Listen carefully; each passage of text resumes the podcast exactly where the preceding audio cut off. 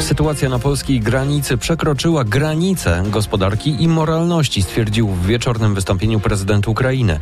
Polskie MSZ rozważa zamknięcie granicy z Litwą. To stamtąd według doniesień do Polski mogło trafić ukraińskie zboże. W faktach także akwarium, na które długo czekali odwiedzający opolskie zoo.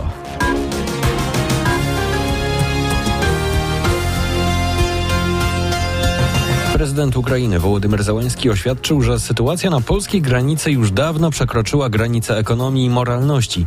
Jego wystąpienie przytoczył portal Ukraińska Prawda. Nie da się wyjaśnić, jak można skomplikowaną sytuację krwawiącego kraju wykorzystywać w wewnętrznej walce politycznej, powiedział prezydent Ukrainy.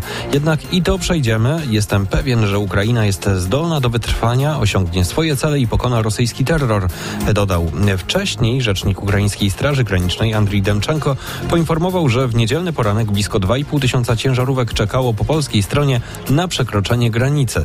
Jak dodał, największe kolejki stoją w kierunku przejść Krakowiec i Jagodzin. Podkreślił, że ruch innych środków transportu, w tym samochodów osobowych i autobusów, nie był blokowany. Rozważymy zamknięcie granicy z Litwą, choć na razie chcemy wykorzystać inne sposoby. Tak wiceminister spraw zagranicznych Andrzej Szejna komentuje w rozmowie z naszym dziennikarzem informację, że ukraińskie zboże mogło wjechać do naszego kraju właśnie przez granicę z Litwą. Jeżeli nie dopracujemy bardzo szybko rozwiązań w ramach Unii Europejskiej, będziemy podejmować decyzje jednostronne. Będziemy chronić nasz rynek. To zrobiłby każdy kraj, każdy rząd. Premier Donald Tusk y, nie zawaha się przy podjęciu takich decyzji, bo to nie jest y, to dzisiaj e, sprawa, którą można odkładać. A czy w tym nowym tygodniu możemy się czegoś spodziewać w sprawie rolników? Mówi się z jednej strony o proteście dużym w Warszawie w środę.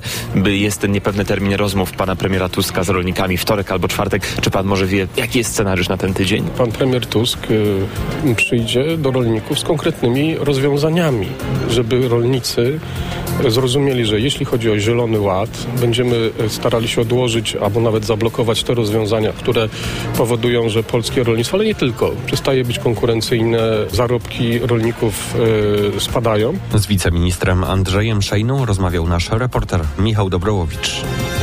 Fakty prosto z Wielkiej Brytanii. Historycy zdołali ustalić, do kogo należał XVI-wieczny pierścień znaleziony przez amatorskiego poszukiwacza skarbów. Został on wystawiony na sprzedaż w Wielkiej Brytanii.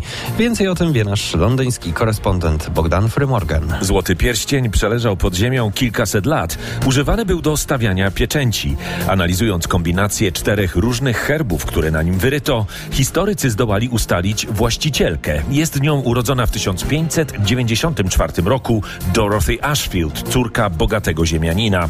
Szczęśliwym znalazcą pierścienia okazał się 75-letni emeryt, który hobbystycznie poszukuje skarbów od kilkudziesięciu lat. Szacunkowa cena sprzedaży pierścienia przekracza 14 tysięcy funtów. Powrót do przeszłości, ale we współczesnej formie. Mowa o nowej atrakcji w opolskim zoo. Otwarto tam akwarium. Poprzednie nie przetrwało powodzi z 1997 roku.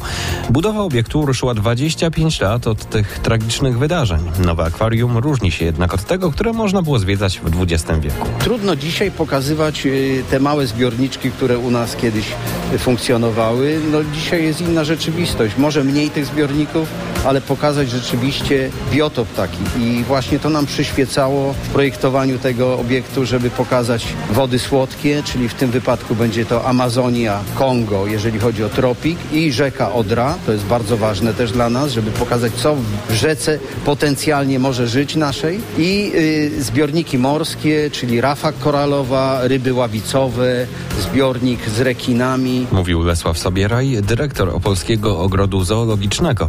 A kolejne fakty, punktualnie o północy w nich przygotowania do nowego sezonu żeglarskiego w wykonaniu ratowników MOPR-u. Radio, muzyka, fakty. RMF FM.